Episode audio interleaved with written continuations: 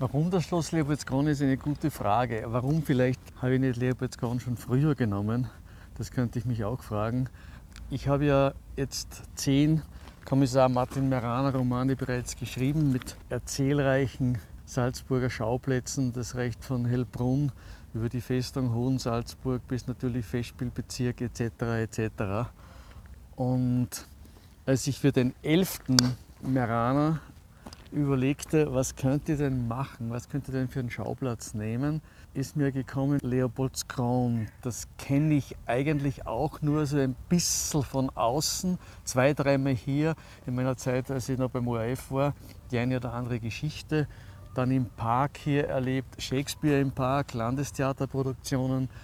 Und Schloss Leopoldskron ist immer so was Magisches, Zauberhaftes für mich habe es meistens so erlebt, wie die meisten Salzburger, Salzburgerinnen, nämlich von der gegenüberliegenden Seite mhm. des Weihers, also wo der Weiherwirt auch ist, weil man sonst ja eher nicht herein kann. Jetzt sind wir ja wirklich herinnen, also nicht auf der gegenüberliegenden Seite. Wie kann man sich das äh, vorstellen? Wie funktioniert das mit der Inspirationsquelle für dich? Ich habe gewusst, ich will hier was machen. Und dann bin ich hergekommen, bin im Park spazieren gegangen, habe mir bestimmte Stellen am Weiher angeschaut, gibt es ja wunderbare Ausblicke. Und dann habe ich es bei einer Stelle gehabt, hier ist es. Da ist der erste Schauplatz. Da gibt es die erste Leiche. Wie lange dauert eigentlich so ein Prozess vom, vom, vom, vom ersten Buchstaben des Buches bis hin zum letzten? Das kann man so überhaupt nicht sagen. Bei mir ist es eher so, das ist etwas, was ich gewohnt war in der Zeit, als ich angefangen habe mit den Salzburg-Krimis da habe ich noch beim ORF gearbeitet und du weißt, dass ähm, da sagt man nicht, man geht noch siebeneinhalb Stunden heim oder noch acht Stunden heim und es gibt kein Wochenende. Also es gibt alles frei, weil da gibt es einfach sechs Stunden Wochen, ohne dass man viel darüber nachdenkt. Das heißt, ich musste mir dort immer die Zeit herausreißen.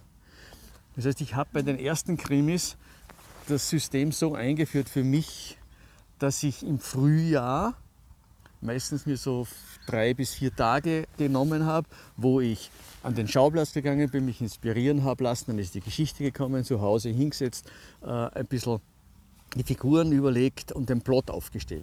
Also der war immer im Frühjahr schon fertig, der Plot. Und dann habe ich im Herbst mir frei nehmen müssen, Urlaub nehmen müssen etc., Zeitausgleich.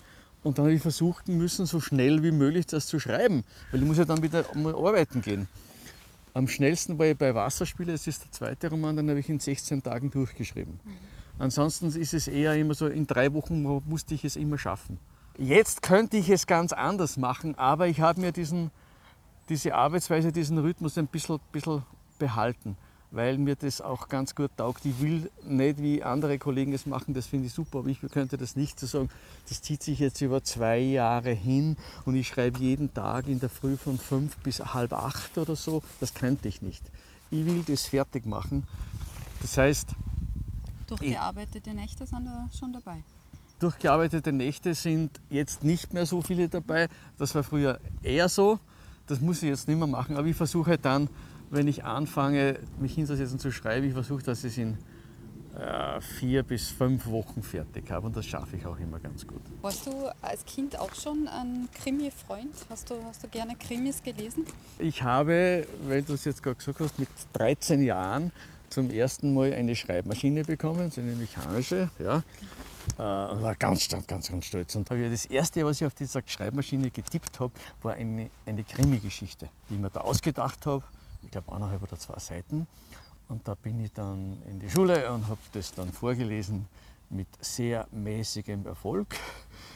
Ähm, ich habe mich also dann doch nicht davon abhalten lassen, von der Reaktion auf meine erste Krimi-Geschichte getippt auf der Schreibmaschine mit 0,7 Fingersystem oder so, keine Ahnung äh, hat mich nicht abhalten lassen. Aber mich hat diese Faszination äh, nicht ausgelassen. Was mich am Krimi immer am meisten interessiert hat, war das Rätsel. Also ich bin eher ein Anhänger der Who Done It Geschichten. Und das ist auch bei meinen Geschichten immer noch so, dass das Who Done It eher im Vordergrund steht und hier mit den Beschreibungen etc.